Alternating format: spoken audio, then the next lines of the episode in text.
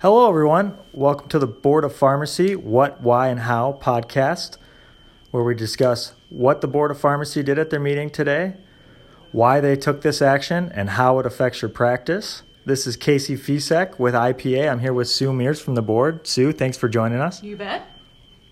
Some uh, definitely some notable uh, action taken by the board today. A few things that have finally, I think, um, finished that have taken a long time for the board, so that's good news. Um, but also some exciting new uh, new developments, including two new members of the board. So um, the board now has a certified pharmacy technician member, as well as um, appointed a new member, a new pharmacist member, Kathy Stone and Dane Nielsen. So that's that's an exciting development. And then uh, also, like I mentioned before, uh, finally some uh, adoption and filings on the technician product verification rules. So, gosh, where do we start? Maybe Sue, you can walk through the timeline again, and then Sure. that might help put it all into perspective. Yeah, certainly. So, I mean, obviously, the board's been uh, working on this for a long time, you know, with the help of IPA folks and lots of people that had uh, submitted comments. Um, so, the board had originally published uh, some proposed rulemaking um, back in February um, and received a lot of comments. Um, so, I'll just really highlight a couple of the, the primary things that the the board did end up changing based on those comments. There, there really weren't a lot of changes from the noticed uh, version, um, but one thing uh, that they did in- incorporate was additional clarifying language to address TPV programs within institutional, um, such as hospital settings. Um, and then, probably what the biggest um, concern for people was the board's proposed technician to pharmacist ratio um, during um, in a pharmacy that's utilizing a TPV program. Uh, so the board did adjust that language to be that uh, the pharmacy can use no more than three checking technicians per pharmacist within that prescription filling process. So that you know when you're calculating that ratio, it will exclude.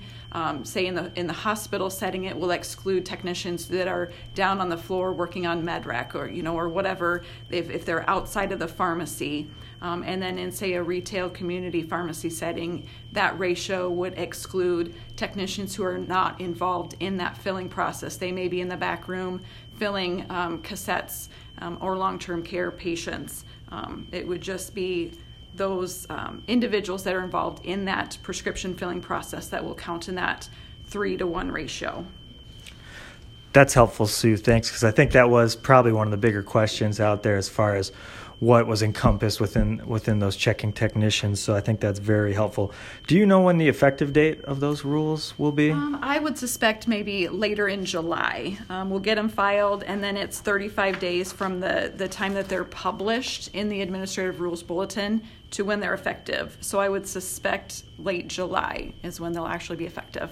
Okay, great. Thank you. Well, the next one is also something that's kind of been ongoing for the board as well, and that's the proposed adoption and filing to amend Chapter 8 relating to uh, Universal Practice Standards, but USP 800. Um, again, sort of um, a saga here as the board has taken action. So uh, I think it'd be helpful, maybe, again, too, to just walk through the timeline and now that we've reached the end here, explain uh, what the final action was from the board. Yeah, sure. So uh, the board started looking at this back in August and had um, published a notice of intended action um, that would just put pharmacies on notice that USP 800 was coming um, and to encourage pharmacies to implement the standards outlined in USP 800. Um, and then comments were received looking for clarification of what the board's ultimate intent will be and if the board will look to enforcement of USP 800 at some point in the future. So in December, the board published an amended notice of intended action, which identified um, a, a drop dead date, I guess, if we will, to make it clear that they did intend to enforce USP 800 standards as of December 1 or whenever USP identified an enforcement date, which currently is set for December 1. Um, so, again, the board, being another notice of intended action, the board continued to receive comments from the public and the healthcare associations, as well as the Administrative Rules Review Committee of Legislators, um, expressing concern um, with the enforcement date and asked either for um, overall delayed compliance of 18 months or giving pharmacies an opportunity to seek um, approval from the board for delayed compliance. So the board um, agreed or wanted to still continue with a December 1 deadline of compliance, but allowing pharmacies an opportunity to seek um, approval for delayed compliance. So, what this, uh, the rulemaking that the board adopted today, which will be filed, um, would continue to uh, leave the December 1 enforcement date, but then allow the board to develop a uh, committee um, similar to what they have for the rules committee, Right, which is just right. a subset of um, staff that um, would be able to review applications. And so an application will be developed specifically to um, delayed compliance for USP. Um, and they could submit that application, and this committee would be able to review that um, and grant or deny that request for delayed compliance. And an application which is approved for delayed compliance would be approved for no more than 18 months. Um,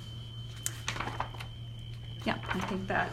So, if you are a pharmacy or a hospital pharmacy, compounding pharmacy, and USP 800, I would hope is on your radar right now. But um, if that December 1, 2019 date is something that you know is going to be difficult uh, for compliance, stay tuned from news for news from the board, from IPA, regarding what that process might look like. I don't, I don't know if the board has. It was just adopted today, so I'd imagine that'll still come together.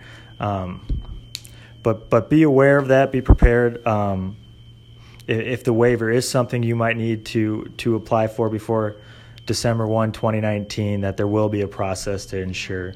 Yeah, and I guess maybe I'll just clarify too, or make clear that um, the delayed compliance application process is specific to those pharmacies that are involved in compounding of hazardous drugs.